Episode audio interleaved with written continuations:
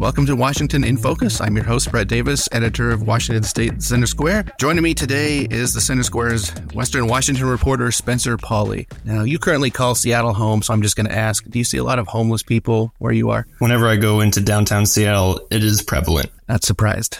Uh, I bring that up because uh, the King County Regional Homeless Authority has uh, announced its Partnership for Zero pilot program is ending because of an, uh, because initial funding for the program has expired.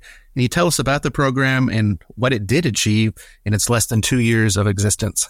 Sure. So Partnership for Zero is uh, the King County Regional Homelessness Authority's public private collaboration aimed at achieving a quote unquote functional zero number of homeless people in the downtown Seattle area. Now, what a functional zero means is it's not literally zero people living homeless uh, right. in the downtown area, but more, but rather there are enough shelters, beds, and services for people in need. So essentially, it makes homelessness a temporary issue for someone. Now, the authority looked out the downtown area because that is where the highest number of homeless people live. So you can see probably why they want to focus on that area. Now, this program started in 2022. So since then, the pilot program resolved six long-standing encampments in that area and provided temporary housing to 230 people. Well, I guess that's better than nothing. Uh, can you uh, describe uh, the funding for the program?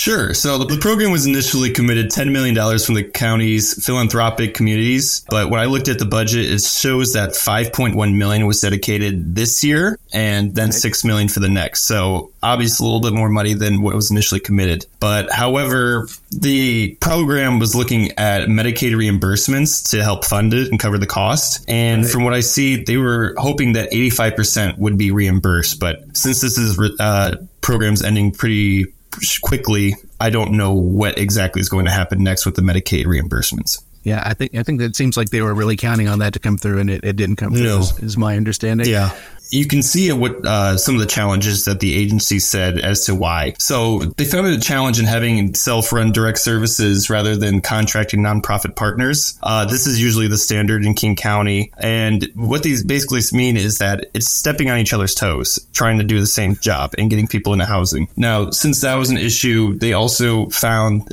that just focusing on the downtown area is too spread out, and this is a mobile population, so it's hard to just keep finding people and keep referring them to shelter. Now, uh, when they did their 2022 year in review, they said that there were about 830 people in the downtown area that were homeless. That's a really rough estimation just because of how mobile this community is. So when you think about the 230 people that received shelter, that's about 28%. That's a rough estimation, though. Now imagine that the program is ending, that there are going to be some layoffs. Do you have any numbers on how many people will lose their jobs? There are no FTEs that were set in the budget, but you can look and see it that out of the $5.1 million budgeted for this year for the program, 3.5 alone was dedicated to staffing costs. So okay. it seems like there's going to be a good handful of people that are going to be laid off as part of this program's winding down. So uh, did uh, the people behind this program did they did they learn anything from this? I mean, they, they didn't seem to accomplish as much as they wanted in the, the program. You know, ran out of funding quicker than they anticipated. But are they going to try again?